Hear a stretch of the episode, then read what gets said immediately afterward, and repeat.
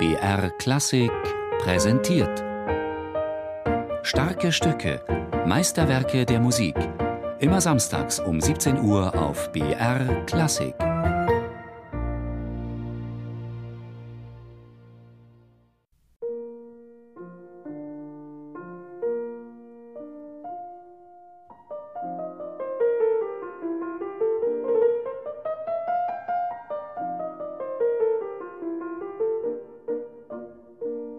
Manch einen mag die spielerische Einfachheit von Mozarts B-Dur-Klaviersonate irritieren. Klingt so ein Spätwerk eines Musikgenies? Doch wie so oft bei Mozart gewinnt die Musik ihre Ausdruckskraft und Stärke aus dem zunächst ganz unspektakulären Simplen. Als nehme der Komponist den Hörer bei der Hand.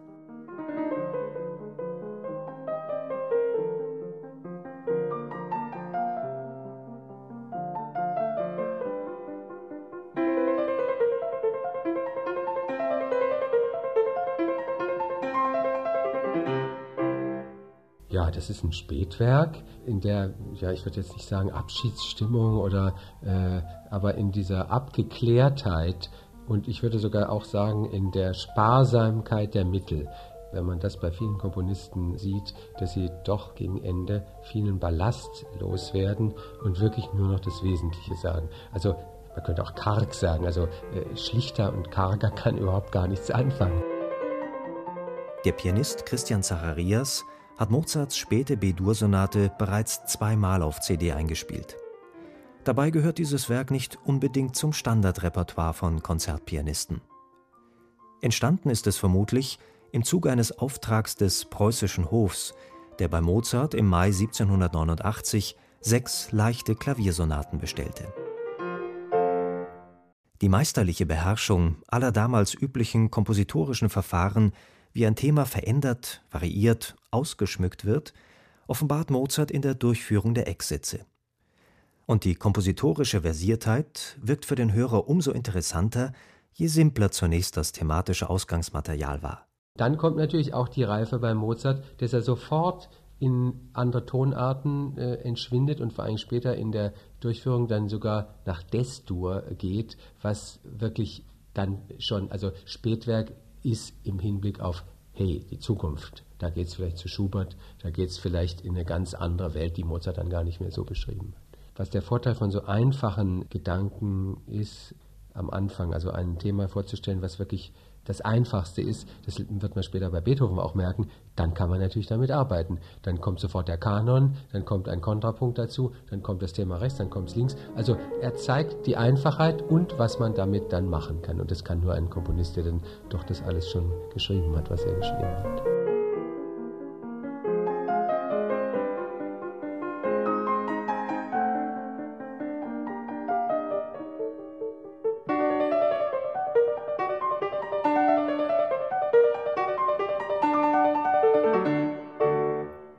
Der zweite Satz mit seinem liedhaften Beginn weist für Christian Zacharias bereits über die Klassik hinaus. Dann kommt dieser zweite Satz, der ist nun einer der schönsten S-Dur-Sätze mit einem C-Moll-Mittelteil. Da erinnert man sich wieder an die großen Bläserstellen von den Klavierkonzerten. Oboen, Fagott spielen, also in diesem C-Moll-Teil Klarinetten kommen dazu. Also das könnte man wirklich orchestrieren als ein Intermezzo in einem Klavierkonzert, das ist aber im C-Moll-Klavierkonzert.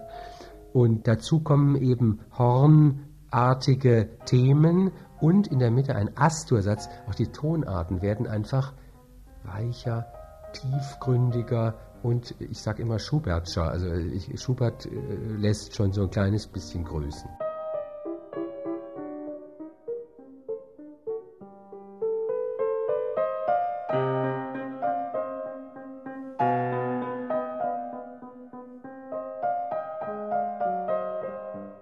Das Kleine ist groß, wenn es natürlich, flüssend und leicht geschrieben und gründlich gesetzt ist.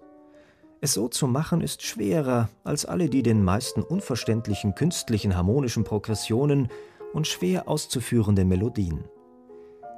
Dies hatte Mozarts Vater seinem Sohn im August 1778 als kompositorischen Ratschlag mit auf den Weg gegeben.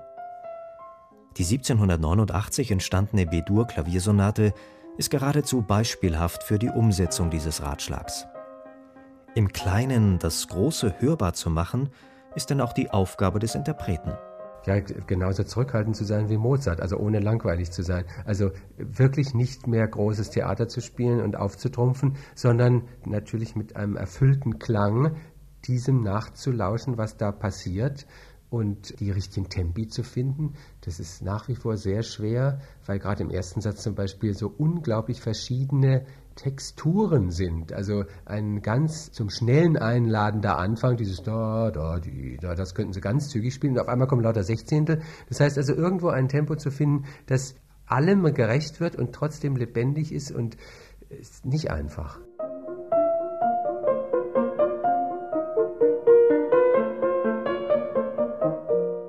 Dem Charakter der Sonate entsprechend ist auch das abschließende Allegretto eher grazil als virtuos. Es ist kein virtuoser Rausschmeißer, es ist auch wieder ein reduziertes Stück.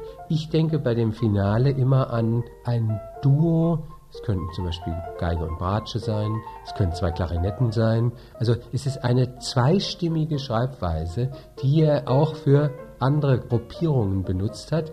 Und ich glaube, ich habe sogar mal versucht, ein bisschen das umzuschreiben für eben, sagen wir mal, zwei Klarinetten und ein Fagott oder eben für Streicher. Und es kommen immer zwei bis maximal drei Instrumente raus.